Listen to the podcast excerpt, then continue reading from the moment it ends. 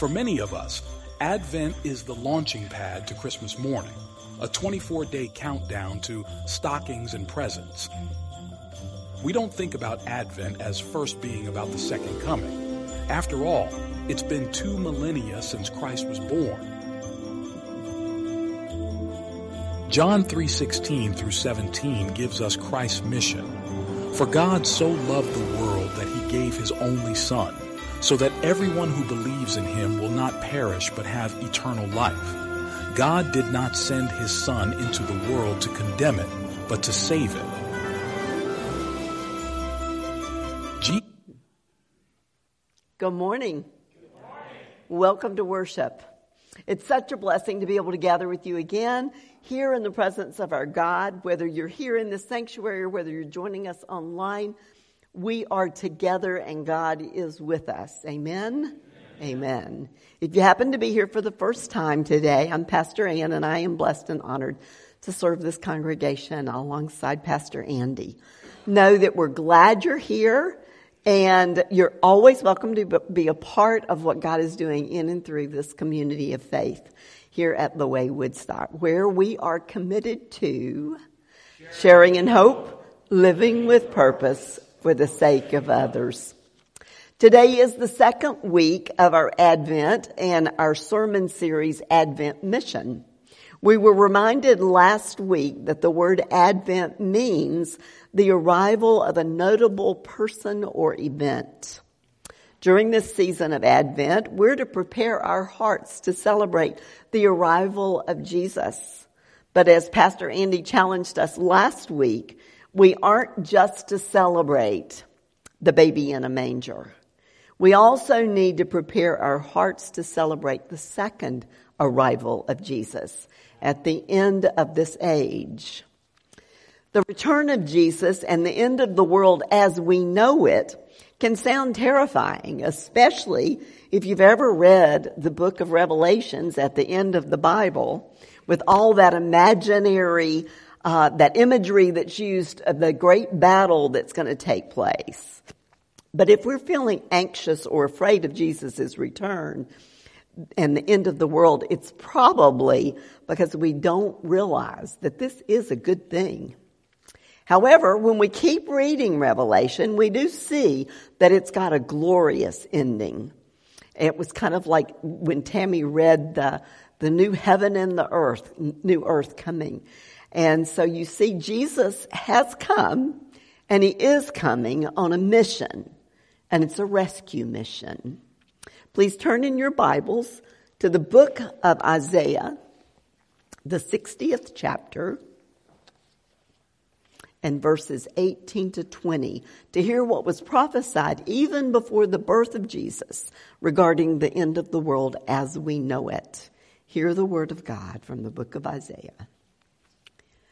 No longer will violence be heard in your land, nor ruin or destruction within your borders, but you will call your walls salvation and your gates praise.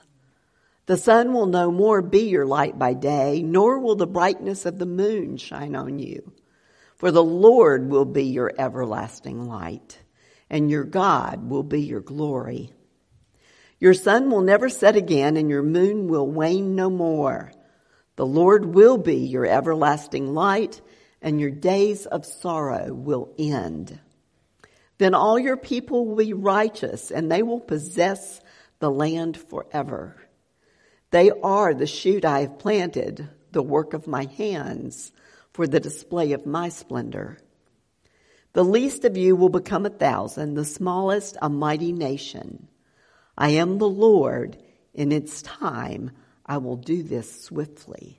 The word of God for the people of God. Thanks be to God. Let us pray. Dear most gracious God, we just ask that you come be with us. We know you're always with us. But Lord, help us to feel your presence with us right now in this place at this time. Open our minds and our hearts, Lord, to the message that you have for us today regarding the coming of Jesus. And it is in the name of the Father, the Son, and the Holy Spirit we pray. And all God's children said, Amen. Now, although there are many Bi- books in the Bible, they all go together to inform us about God and His plan for humanity.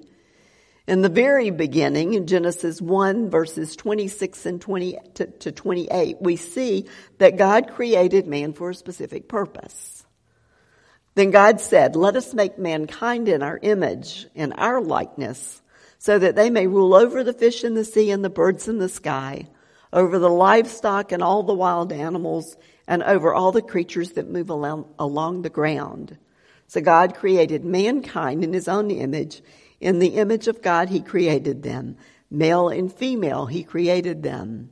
God blessed them and said to them, Be fruitful and increase in number. Fill the earth and subdue it.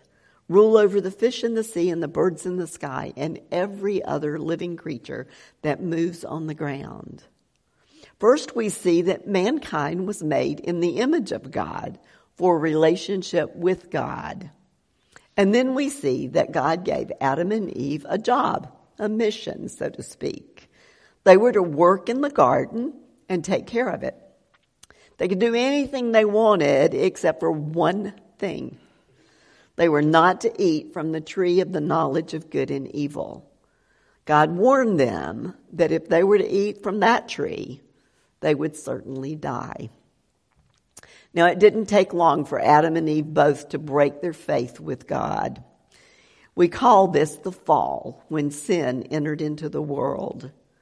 Sin is simply our rebellion, our willful declaration of independence from God. Even so, though, God takes care of Adam and Eve. He clothes them with garments made of skin. And in order to protect them from eating from the tree of life and living forever knowing good and evil, he banishes them from the garden. That was to protect them from living forever, forever with the knowledge of good and evil. Their relationship with God has changed, though, due to their placing themselves above God. And we still see today the, fall, the evidence of the fall all around us. Our world is indeed very broken. There's conflict and chaos across the globe, violence instead of peace, abuse, cancer, mental illness, addictions, splintered relationships. Why is it that we have such a hard time accepting God's way? Why do we seem to prefer the chaos of our own ways? Yet God never gives up on us. He never gives up on humanity. Throughout the Old Testament, we see God calling people to himself and revealing himself to them. Isaiah was one of the prophets that God had called to deliver his messages to the people. Now some of the messages delivered by the prophets were hard to hear. They were warnings about what was going to happen if the people continued to live in rebellion and to live self-centered lives rather than God-centered lives. Isaiah even begins that way. But then Isaiah begins to prophesy in chapter 11. A shoot will come up from the stump of Jesse. From his roots a branch will bear fruit. The Spirit of the Lord will rest on him. The Spirit of wisdom and of understanding. The Spirit of counsel and of might. The Spirit of the knowledge and fear of the Lord and he will delight in the fear of the Lord. He will not judge by what he sees with his eyes or decide by what he hears with his ears, but with righteousness he will judge the needy. With justice he will give decisions for the poor of the earth. He will strike the earth with the rod of his mouth, with the breath of his lips. He will slay the wicked. Righteousness will be his belt and faithfulness the, sla- the sash around his waist. And that was Isaiah 11, 1 through 5. Jesus, the Word made flesh. Because of the incarnation, God knows and understands the human condition. Jesus lived it. While it's beyond our comprehension to fully understand God, He has revealed Himself to us in Jesus. In the beginning was the Word, and the Word was with God, and the Word was God. John 1 1. In the face of Jesus Christ, we have truly seen the face of God. Not only does Jesus reveal God to us, though, he also reveals what human beings, according to God's original design and intention, were meant to be. On our own, we are indeed broken, radically fallen. Romans 8 7 reminds us the mind governed by the flesh is hostile to God. It does not submit to God's law, nor can it do so. But because of what Jesus did for us on the cross, we can be reconciled and restored to God. When we accept Jesus as our Lord and Savior, we are to die daily to sin and to rise to walk with the Spirit of God. And as we do this on a day to day basis, we're transformed into the likeness of our Savior. This is the work of His Spirit in us but it will only happen to us as we die to ourselves and pray with our Lord, not my will, but thy will. In his first coming, Jesus came to rescue us from ourselves. And it is in Jesus' second coming when all things will be made new. The righteous judge comes to bring order and to restore what has been destroyed and broken. N.T. Wright, an English New Testament scholar and an Anglican bishop, writes this A good God must be a God of judgment, not to ever judge in the face of grave injustices would cast a long, dark shadow on God's goodness. As we look forward, this is a time for us to reflect and to repent. But it's also a time for us to receive comfort and joy in the recognition of all things being made new. I've often wondered why Christ's second coming doesn't seem to be as instrumental in our day and age as it was in the early church. And I think the answer to my ponderings is found in the, the book of Second Peter. In verses in chapter 3, verses 3 and 4, Peter says, above all, you must understand that in the last day scoffers will come, scoffing and following their own evil desires. They will say, where is this coming he promised? Even ever since our ancestors died, everything goes on as it has since the beginning of creation. And of course, even more time has passed since that was written. But Peter has an answer to that in verses 8 and 9. But do not forget this one thing, dear friends. With the day of the Lord, with the Lord, a day is like a thousand years, and a thousand years is like a day. The Lord is not slow in keeping his promise, as some understand slowness Instead, he is patient with you, not wanting anyone to perish, but everyone to come to repentance. Now, I don't know about you, but this sounds a little like God is waiting for us to get our act together. It sounds like He's waiting for us to reach maturity in our faith so that others can be drawn to Him because of the witness of our lives. God doesn't want anyone to perish. And then Peter continues encouraging his fellow believers in verses 13 and 14. But in keeping with his promise, we are looking forward to that new heaven and a new earth where righteousness dwells. So then, dear friends, since we are looking forward to this, make every effort to be found spotless, blameless, and at peace with Him. Peter holds to the promise of God, and we need to do this also. So what will it look like when Jesus returns? What will the return of Jesus mean to us? It means no more cancer or mental illness, no more school shootings, no more dictators or refugees, no more unwanted children or sex slave trade, no more climate devastation or war or racism or abuse or addiction. As we celebrate Christ's birth, we know that the battle was won on the cross, yet there is still suffering in our world. We remember those words that Jesus said at the beginning of his ministry, repent for the kingdom of heaven is near. We do live in that season of Advent all the time. That time of already, but not yet.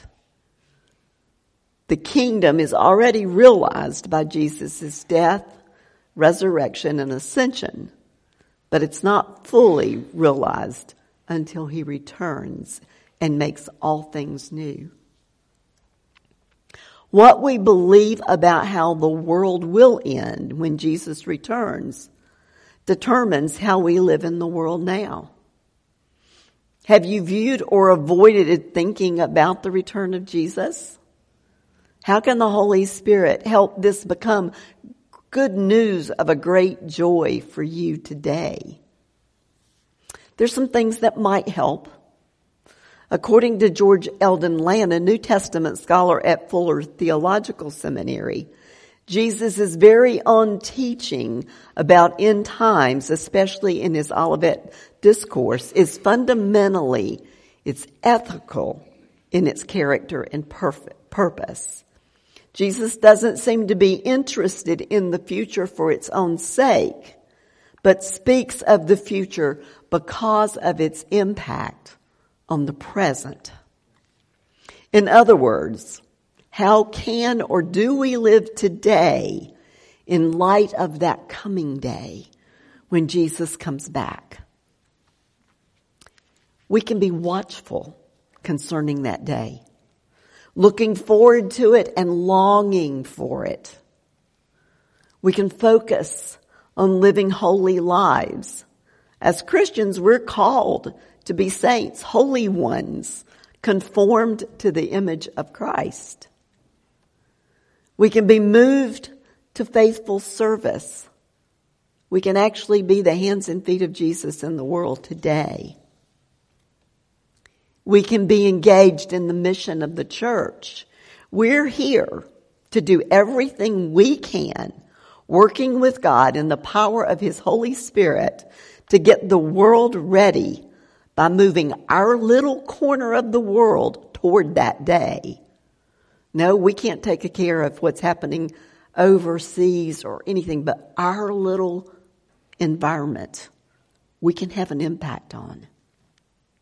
We can be encouraged while we wait patiently in the midst of difficulties. And we can joyfully anticipate that day with confidence. We know who is coming back. It's Jesus, our Lord and Savior, the one who laid down his life that we might have life eternal. And he's coming back to be with us face to face forever. Christ was born. Christ has died. Christ is risen. Christ will come again. Amen. Maranatha. Come, Lord Jesus, come. Amen. Let's pray. Dear most gracious God, help us, Lord, to look forward to that day, the day of the return of our Lord and Savior Jesus, the day when we will see you face to face, when your light will lighten the entire world and you will be recognized by all. Help us to look forward to that day with anticipation. Give us the strength, give us the courage, give us the, the, the hope that we need to move forward, to bring your light into our little corner of the world. And it is in the name of the Father, the Son, and the Holy Spirit that we pray. And all God's people said, Amen.